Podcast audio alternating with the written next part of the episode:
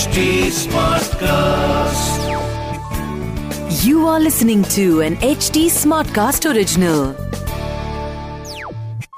जय श्री राम तारा अंगद सुग्रीव किशकिंधा की प्रजा सभी वाली की मौत से दुखी थे उन्होंने पति पिता राजा और बड़े भाई को खो दिया था सब विलाप कर रहे थे तब महारानी तारा की नज़र श्री राम और लक्ष्मण पर पड़ी।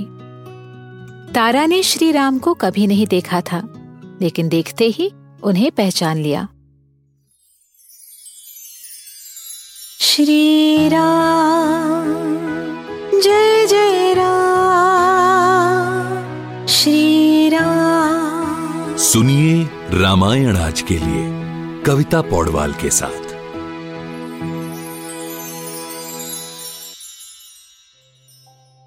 तारा श्री राम से बोली श्री राम आपका कोई पार नहीं है। आपने अपने इंद्रियों पर मात की है। आपका देवत्व शरीर से जुड़ा नहीं है। आपकी कृपा सब पर बरसती है।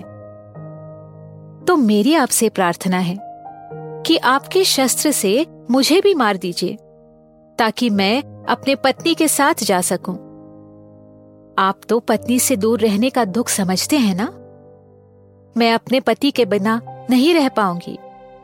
और मेरे वाली मेरे बिना स्वर्ग लोक में भी सुखी नहीं रहेंगे। अगर आप स्त्री हत्या के पाप से डरते हैं तो यही समझ लीजिए कि मैं वाली की अर्धांगिनी हूँ, उनका हिस्सा हूँ। उनकी मृत्यु के बाद मैं वैसे भी जीवित नहीं हूँ। इसलिए मुझे मारने का पाप आपको नहीं लगेगा।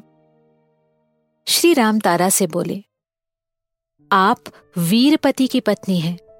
ऐसा सोचना आपको शोभा नहीं देता। आप महारानी हैं। आपको वही स्थान मिलेगा जो वाली के समय था। सुग्रीव के राजा बनने पर आप महारानी और अंगद युवराज बनेंगे। यही विधि का विधान है। फिर उन्होंने सबको समझाया कि मृत शरीर के संस्कार सही समय में हो जाने चाहिए। भावनाओं में बहकर रुकना नहीं चाहिए। नियति के आगे कुछ नहीं बदलता। वाली ने अपने कर्मों के अनुसार इस पृथ्वी पर सुख भोगा है। फिर उनके दुष्कर्म का दंड भी उन्हें मिला है। अब शरीर के जाने के बाद की उनकी आगे की यात्रा शुरू हो गई है। अपने कर्मों को पूरा करके वाली की आत्मा ने उस लोक में उच्च स्तर पा लिया है। लक्ष्मण ने सुग्रीव से कहा कि वो अंगद और तारा के साथ वाली के अंतिम संस्कार करे। रक्त चंदन की बनी पालकी में किशकिंधा के लोग अपने राजा को नदी के पास ले गए। ले जाते समय वानरों ने हर तरफ़ रत्नों की वर्षा की। नदी के किनारे पहुंचकर चिता बनाई गई। तारा ने एक आखिरी बार अपने पति का सिर अपनी गोद में रखा।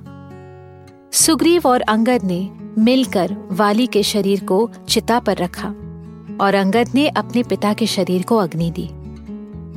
फिर रीति अनुसार मृत को जल अर्पण किया गया। देखते ही देखते महान वाली की आत्मा पंच तत्वों के शरीर को छोड़कर आकाश में विलीन हो गई। आपने सुना, मनुष्य हो या पशु, विधि के विधान से कोई नहीं बच पाता। केवल कर्म करना आपके हाथों में है। उस कर्म से मिलने वाला सुख, दुख आप सहते हैं। लेकिन उससे दूसरों पर होने वाले परिणाम आपके हाथों में नहीं है।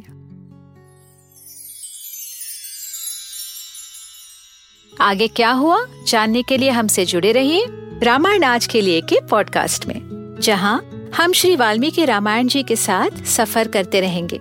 फॉर अपडेट्स ऑन रामायण आज के लिए follow H T on Facebook Instagram Twitter YouTube and LinkedIn अगर आप मुझसे कोई सवाल पूछना चाहते हो तो मेरे Instagram handle at Kavita dot Paudwal पर पूछिए।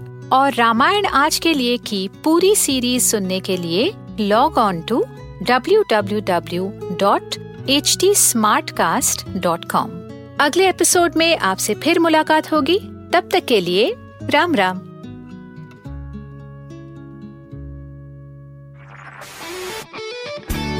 This was an HT Smartcast original.